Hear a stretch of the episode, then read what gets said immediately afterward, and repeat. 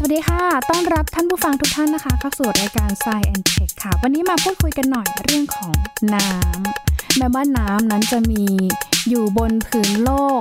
ผิวโลก 97%นะคะ แต่ว่าขณะเดียวกันเอง น้ำจืดที่เรามาใช้ได้จริง ๆ เนี่ย กลับพบว่าบางพื้นที่ขาดแคลน เป็นยังไงเกิดจากปัญหาอะไร มาพูดคุยเพิ่มเติมกับ Science and Tech ค่ะ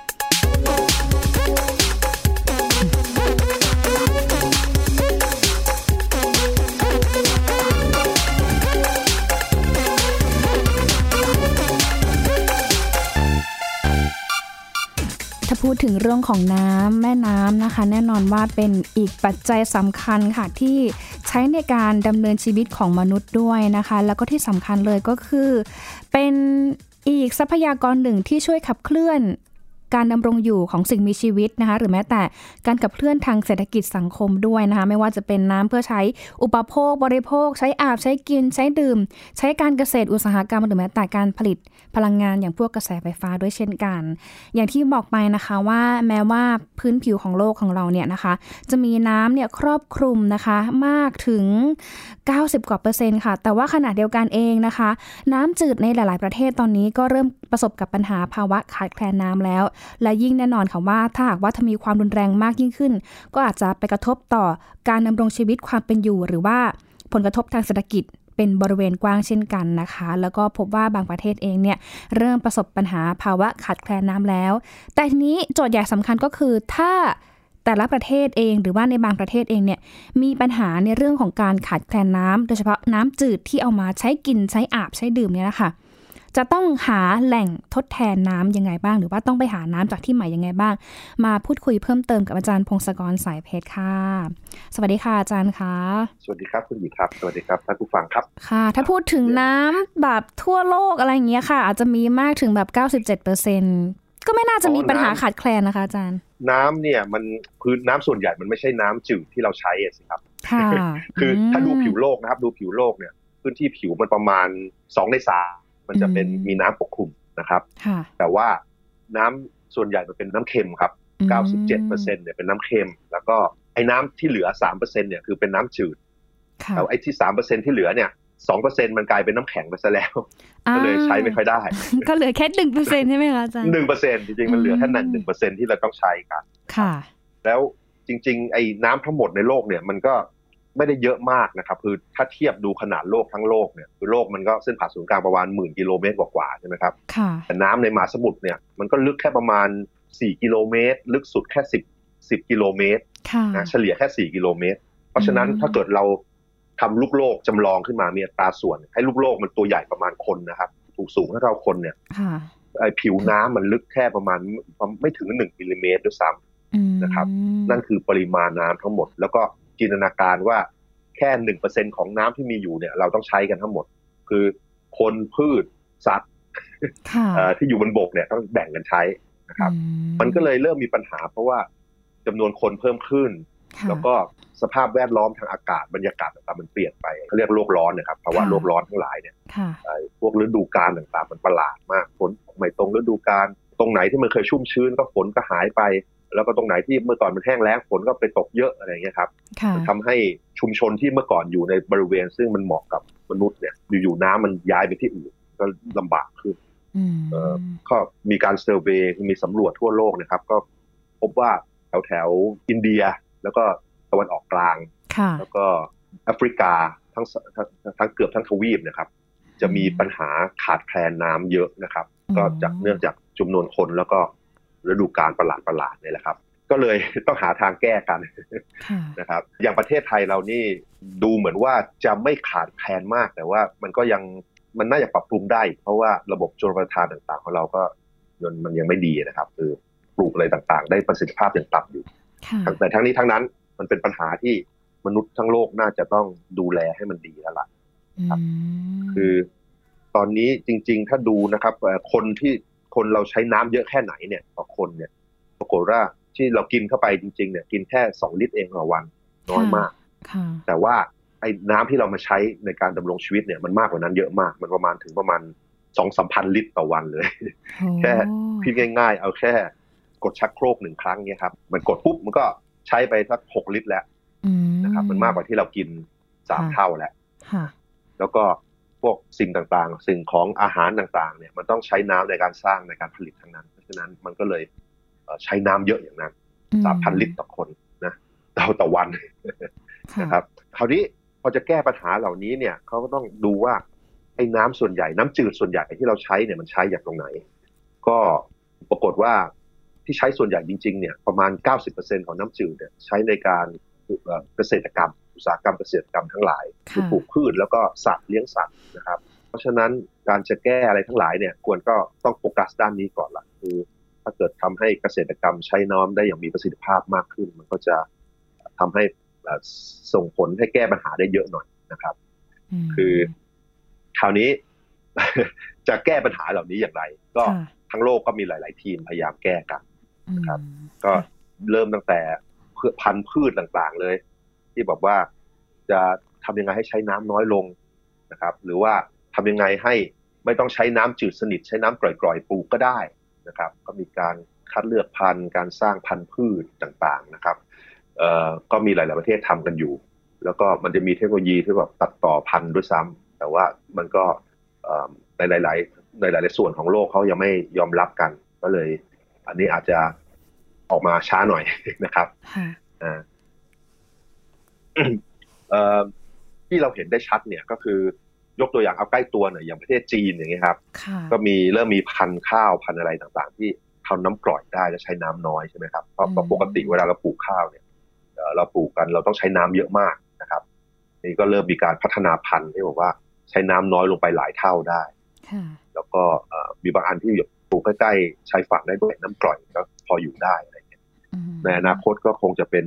พันธุ์พันธุ์พืชที่ป ลูกได้มากขึ้นเรื่อยๆนะครับ อันนี้นี่คือส่วนหนึ่งในการพัฒนาพันธุ์พืชเพื่อให้ใช้น้ำน้อยลงครับต่อไปก็คือวิธีปลูกทั้งหลาย วิธีปลูกทั้งหลายก็ตอนนี้เราเอาน้ำแบบลดไปมั่วๆเลยนะแต่ว่ามันมีประเทศหนึ่งซึ่งที่ผ่านมาประมาณเกือบเกือบเกือบเจ็ดสิบแปดสิบปีเนี่ยเขาพยายามแก้ปัญหานี้มาเนี่ยเจ็ดสิบปีก็แล้วกันเขาพยายามแก้ปัญหาก็คืออิสราเอล คือเขาอยู่ในตะวันออกกลางแล้วก็น้ำน้อยครับ แต่ว่าเขาจะเพาะปลูกยังไงให้อยู่ได้อย่างไรเขาก็มีระบบที่บอกว่าท่อต่างๆ ที่วางแล้วก็มีหยดน้ำเอาน้ำหยดให้ให้ต้นไม้แต่ละต้นแต่ละต้นแต่ละต้นฉะนั้นเขาลดการใช้น้ำอย่างนี้ลงไปได้เยอะมาก มันอาจจะลดไปถึงแบบเก้าสิบเปอร์เซ็นอย่างเงี้ย คือเมื่อก่อนใช้น้ำเยอะมากเป็นร้อยลิตรอย่างเงี้ยตอนนี้อาจจะใช้ลิตรเดียวครับ แล้วก็ เออเพราะฉะนั้นเราสามารถจะเรียนรู้ สามารถเรียนรู้จากประเทศอย่างนี้ได้ครับ คือเออถ้าเกิดเอาน้ำไปให้ต้นไม้ตรงๆ เนี่ย มันก็จะระเหยไปน้อยแล้วมันก็ไม่ได้ไปไหลไปที่อื่นและที่สำคัญพอใช้น้ำน้อยลงปุ๋ยต่างๆ มันก็น้อยลงการชะล้างพวกปุ๋ยและสารยาฆ่าแมลงมันก็น้อยลง มันก็ทำให้สารพิษต่างๆ เนี่ย มันไม่ลงไปในน้ำไอการที่มีปุ๋ยชะลงไปในน้ำเนี่ยมันมีข้อเสียเพิ่มอีกอันหนึ่งก็คือ พอปุ๋ยลงไปในน้ำปุ๊บมันก็ทำให้พวกสาหร่ายต่างๆเติบโตดีสาหร่ายเติบโต มันก็ถ้าใช้เอ่อมันก็ไปแย่งพวกออกซิเจน พวกอะไรกับกับสัตว์น้ำก็อาจจะนำทำให้น้ำเสียน้ำเน่าอะไรได้เหมือนกันครับมันเกี่ยวข้องเป็นแบบเป็นเหตุเป็นผลกันอย่างนี้นี่เองนะคะอาจารย์ใช่ก็คือเราทำทำให้ประสิทธิภาพมันดีขึ้นอย่างนี้ครับ อันนี้คือส่วนที่พยายามทำให้ใช้น้ำน้อยลง โดยโฟกัสกับการเกษตรกรรมซะก่อนเพราะเกษตรกรรมเป็นการ ใช้น้ำส่วนใหญ่ของเราตอนนี้ครับ ค่ะแต่ทั้งนี้ทั้งนั้นไม่ได้หมายความว่าแต่ละคนของตัวเราเองเนี่ยจะทำอะไรไม่ไม่ได้เลยนะครับ ก็คือเวลาใช้น้ำต่างๆ ก็ใช้มันแบบพอสมสมเหตุสมผลอย่าประหยัดหน่อยไม่ใช่เช่นอาบน้ำก็ไม่ได้เปิดฝักบัวแรงตลอดเวลาอะไรอย่างเงี้ยครับนะครับ หรือว่าแปรงฟันก็ไม่ได้เปิดก๊อกตลอดเวลาเนี่ยใช่ไหมคือตอนไหนไม่ใช้ก็ปิดซะนะครับ แล้วก็ การที่เรากินเนื้อสัตว์น้อยลงอะไรเงี้ยกินพืชมากขึ้นเนี่ยก็จะส่งผลให้อุตสาหกรรมทางการเกษตรเนี่ยใช้น้ำอย่างมีประสิทธิภาพมากขึ้น เพราะว่าสัตว์ต่างๆเนี่ยอย่างที่เคยคุยเป็นอดีตเนี่ยมันใช้ทรัพยากรเยอะมาก ก็ใช้น้ำเยอะกว่า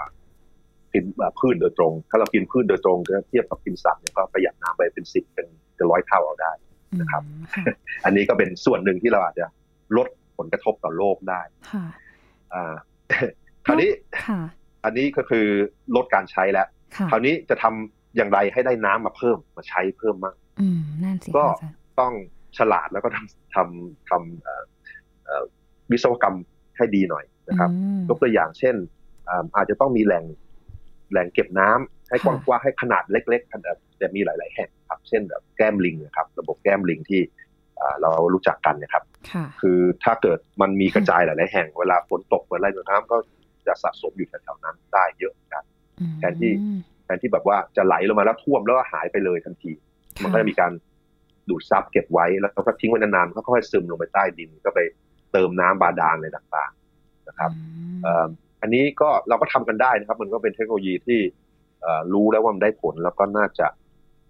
ใช้ต้นทุนโอเคครับ มันไม่ได้ใช้ไฮเทคโนโลยีอะไรสูงมาก เราน่าจะทำได้อยู่แล้วนี่นะครับ ส่วนต่อไปก็คือ พวกน้ำเสียทั้งหลายน้ำเสียทั้งหลายเนี่ยคือมันมีทางที่ว่าจะทำให้มันสะอาดมากขึ้น คือโดยธรรมชาติมันก็มีอยู่แล้ว คือ น้ำน้ำเนี่ยถ้าเกิดมันขังอยู่สักพักหนึ่งแล้วมันค่อยๆซึมไปตามชั้นดินนะครับ แล้วลงไปลึกๆๆมันกลายเป็นน้ำบาดาลเนี่ยมันก็เป็นเป็นการกรองแบบหนึ่งแต่คราวนี้ถ้าเราจะรอแบบนี้อย่างเดียวเนี่ย แล้วเราสูบน้ำบาดาลมาใช้เนี่ยมันก็ไม่ทันกัน เพราะว่าเราสูบซะน้ำไม่เหลือเลยนะครับ ก็มีการทรุด คืออย่างกรุงเทพด้วยอย่างเนี่ยก็มีการทรุดเยอะนะครับเพื่อสูบน้ำบาดาลนะครับก็ทำให้แผ่นดินมันปรับลงอะไรอย่างนี้คือในประเทศไทยยังยังโชคดีนะครับ หลาย ๆ ประเทศเขาทำกันอย่างนี้เนี่ยสูบน้ำบาดาลแล้วปรากฏว่าแผ่นดินทรุดเป็นแบบหลาย ๆ เมตรเลยครับไอ้แบบที่ตลกมากคือผมไปดูรูปเนี่ยคืออย่างเม็กซิโกซิตี้เมืองเมืองเมืองหลวงเก่าของเม็กซิโกเนี่ยเออเขาสูบน้ำปุ๊บเนี่ยหลาย ๆ ปีหลายเป็นสิบปีสามสิบสี่สิบปีเออ ไอ้พื้นมันลดลงไปแบบต้องเป็นสิบเมตรเลยคือเป็นเออเกลี้ยงเลยนะครับ เราก็เราเรายังไม่ไม่ไม่รุนแรงแบบนั้นครับแต่บ้านเราก็แบบเริ่มเห็นแล้วอาจารย์ เพราะว่าแบบอัตราเฉลี่ย ปีละสองเซนห้าเซนบ้างสองเซนบ้างอะไรอย่างเงี้ยค่ะ เพราะว่ามีการแบบสูบสูบน้ำใต้ดินมาก มันก็เลยทำให้พวกน้ำเค็มเข้ามาแทนที่ด้วยนะคะ แล้วก็ บางครั้งเองนอกจากจะมีปัญหาเรื่องของดินสุดแล้วเนี่ย หน้าดินเองก็ยังเสื่อมสภาพปลูกอะไรก็ไม่ได้ด้วยอันนี้ใช่ครับนี่ครับ เราคือครับคือคือเราต้องพยายามใช้อย่างอย่างมักง่ายเนาะแล้วใช้ความรู้แล้วก็พยายามป้องกันตัวเองด้วยด้วยความรู้และ และและสิ่งประดิษฐ์ต่างๆนะครับก็มีระบบทำให้น้ำเสียทำให้น้ำเสียกลายเป็นน้ำดีเนี่ย ก็ยกยกตัวอย่างก็ คือใช้ให้น้ำมันไหลผ่านบริเวณที่มีทรายเยอะๆมีดินเยอะๆให้มันไปกรองด้วยกรองกรองด้วยตัวเองของมันอย่างนั้นแล้วก็ก็ใช้น้ำที่ผ่านพวกนี้ออกมา ก็ในอิสราเอลก็ทำอย่างนี้เหมือนกันครับ คือน้ำของเสียน้ำเสียส่วนใหญ่เขาเนี่ยเกิน80-90%เนี่ยผ่านการกรองแบบนี้ในกรองในแผ่นดินเขาแล้วก็น้ำที่เหลือออกมามันสะอาดพอที่จะไปทำการเพาะปลูกต่อได้นะครับ อาจารย์ถ้าบ้านเราคลองแสนแสบ คลองลาดพร้าวอะไรเงี้ย พอแบบเอามาทำให้มันสะอาดใช้ได้ไหมคะอาจารย์ มันได้อยู่แล้วครับ มันขึ้นกับความความตั้งใจจริงของของชาวทยแหละครับนะคือถ้าถ้าเราตั้งใจจะทำมันทำได้ มันมันในโลกนี้มันมีหลายแห่งทำให้ดูอยู่แล้วมันทำได้ แต่ว่าเราอยู่กันสบายๆแล้วก็อยู่กับประมาทนะครับ มันก็เลยอะไรก็ได้มันก็เลยเละกันไปหมดนะครับ นอกจากนอกจากระบบกรองด้วยธรรมชาติแล้วเดี๋ยวนี้ก็ยังมีแบบพวกโรงงานที่แบบใช้พลังงานความร้อนใช้อะไรต่างๆมาทำให้น้ำของเสียมันมันดีตัวอย่างบางทีมันมีเตาเผาขยะนะครับ ที่ใช้ความร้อนจากขยะนี่แหละ มา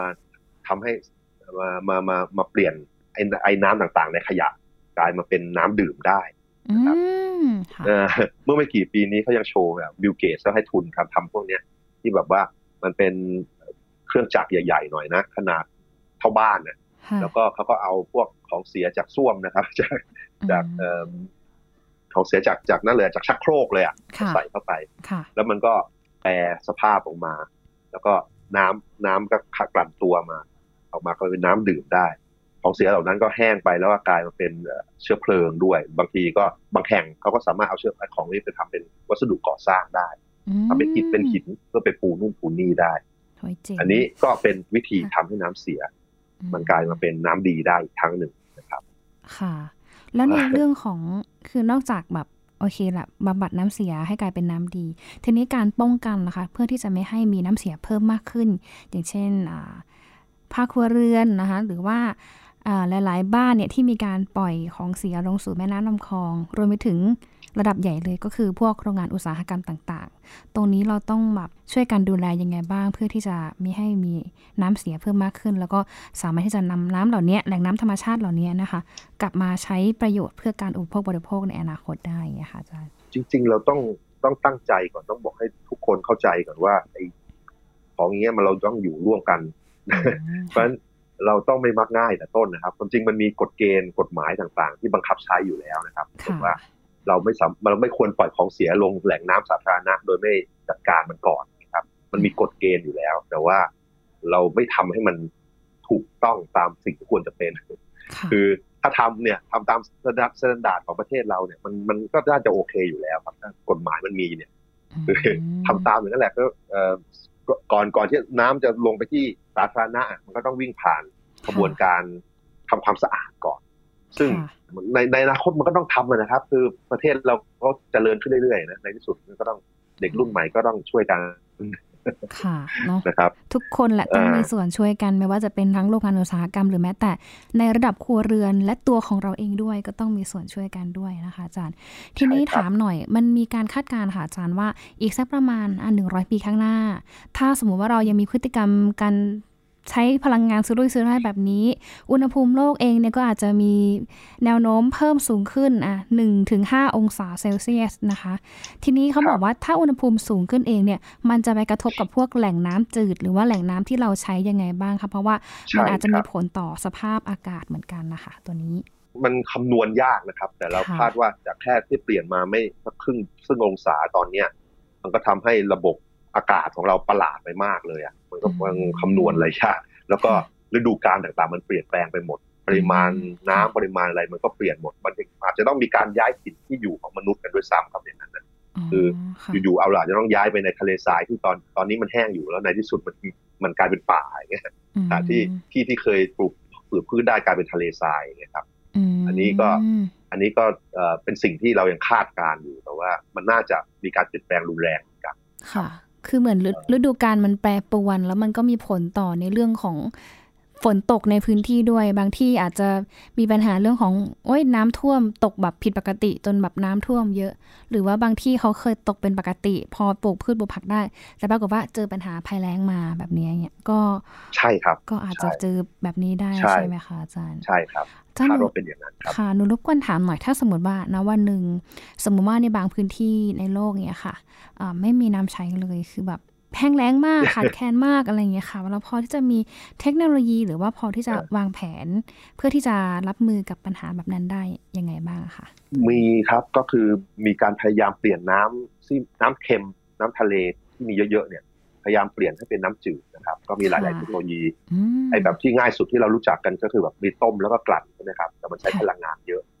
ครับ ตอนนี้เทคโนโลยีที่ใช้เยอะแล้วก็ราคาถูกมาใช้พลังงานน้อยหน่อยเนี่ยก็คือเป็น เทคโนโลยีที่เรียกว่า reverse osmosis ก็คือเหมือนกับเครื่องกรองน้ำในบ้านเราครับ แต่ว่ามันเป็นสเกลขนาดใหญ่มากเหมือนโรงงานยักษ์เลยนะครับ อันนี้ก็คือเอาน้ำเกลือน้ำทะเลเนี่ยปั๊มผ่านเยื่อกรองอันหนึ่งต้องอัดอัดความดันสูงนะครับ เพราะฉะนั้นมันจะใช้พลังงานเยอะ ถ้าเทียบเป็นพลังงานไฟฟ้ามันก็ประมาณหนึ่งกิโลวัตต์ชั่วโมงหรือหนึ่งหน่วย ต่อน้ำ หนึ่งลูกบาทเมตรครับอันนี้คือเคสที่ดีที่สุด แต่จริงๆ ตอนนี้เทคโนโลยีที่เรามีอยู่เนี่ยเราจะต้องใช้พลังงานประมาณ พลังงานไฟฟ้าประมาณ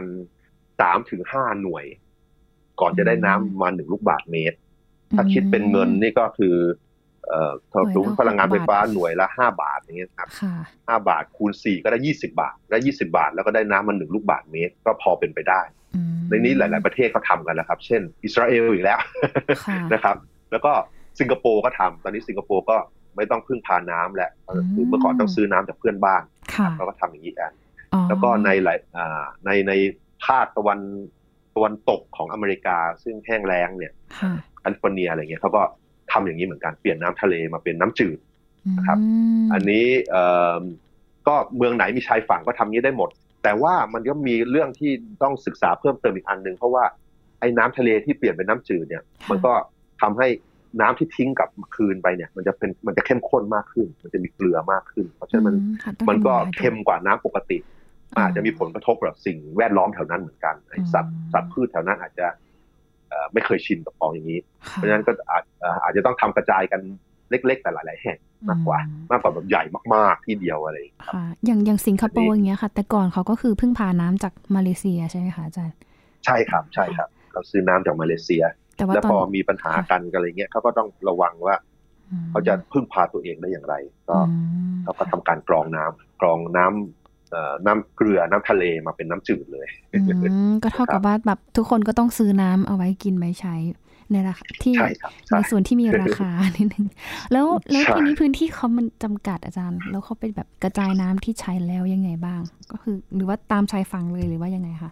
หรือเขาเขาสั่งตามชายฝั่งครับเขาเป็นเขาจริงเขาเป็นเกาะใช่ไหมครับน้ำมันก็เข้ามาในอ่าวเขาอะครับแล้วก็เข้าไปในโรงงานเลยเขาปั๊มน้ำผ่านฟิลเตอร์ไปเรื่อยๆเรื่อยๆตราบใดที่มีพลังงานมาป้อนมันก็ปั๊มอย่างนี้ได้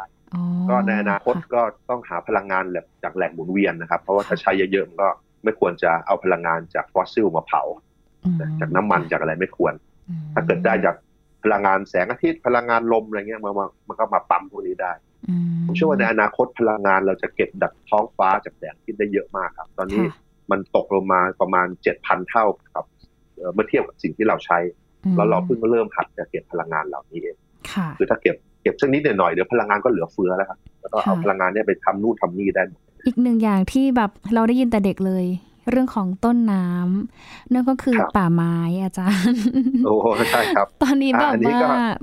มีปัจจัยสำคัญมาก ๆ เลยต่อการที่จะแบบผลิตแหล่งน้ำจืดแหล่งน้ำสะอาดกับโลกของเรายังไงบ้างคะก็นั่นแหละครับก็คือน้ำที่แบบจะวิ่งมาตามแม่น้ำลำคลองต่างๆก็จะเริ่มจากภูเขา แล้วก็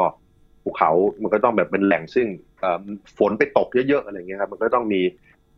แหล่งที่สามารถเก็บความชื้นเก็บไว้ได้เยอะนั้นมันก็ต้องมีต้นไม้ต้นต่างๆ แล้วเราถ้าเกิดเราไปตัดซะเยอะเลยเนี่ย มันตรงนั้นมันก็จะ ไม่ค่อยฝนไม่ไปตกแถวๆนั้นอะไรเงี้ยก็มันก็ไหลมาน้อยนะครับ อันนี้ก็น่าเลยครับ ก็เราก็ทำตัวเองอยู่แล้วเออเออเพราะว่าแบบตอนนี้คือโลกแบบเผชิญการแบบเขาเรียกอะไรอะสูญเสียทรัพยากรป่าไม้เยอะมาก โดยเฉพาะช่วงช่วงแบบประมาณกลางปีที่ผ่านมา ป่าอเมซอนอย่างเงี้ยอาจารย์ปอดของโลก ถูกไฟไหม้อะไรเงี้ย คือจริงๆคือพวกพวกป่าเหล่านี้นะครับ จริงๆสิ่งที่ดีที่สุดคือคนเราต้องปล่อยให้มันโตสักพักหนึ่งคือเราไม่ต้องไปปลูกไม่ต้องไปยุ่งอะไรมันครับสมมติว่าเราไปนั่งตัดนั่งเผามันเนี่ยแล้วเราปล่อยให้มันเราหยุดสักห้าปีสิบปีเนี่ย ป่ามันจะกลับมาแล้วครับ มันจะกลับมาเองมันจะเติบโตในต่าง ๆ เอง ไม่ต้องไปปลูก เพราะว่าถ้าไปปลูกเนี่ยเรามักจะไม่รู้เรื่องไงเราพืชที่มันไม่พืชต่างถิ่นไปปลูกเงี้ยมันทำให้สภาพ ตรงนั้นมันเปลี่ยนไปครับ แต่ว่าเรื่องนี้คือเอนั่นแหละมันก็ต้องอาศัยนโยบายแล้วก็ของแต่ละประเทศเนาะว่า ต้องจะปกป้องพวกทรัพยากรเหล่านี้อย่างไรครับเอออย่างของประเทศไทยเราก็ผมก็ไม่แน่ใจเหมือนกันเพราะว่าตอนผมเด็กๆก็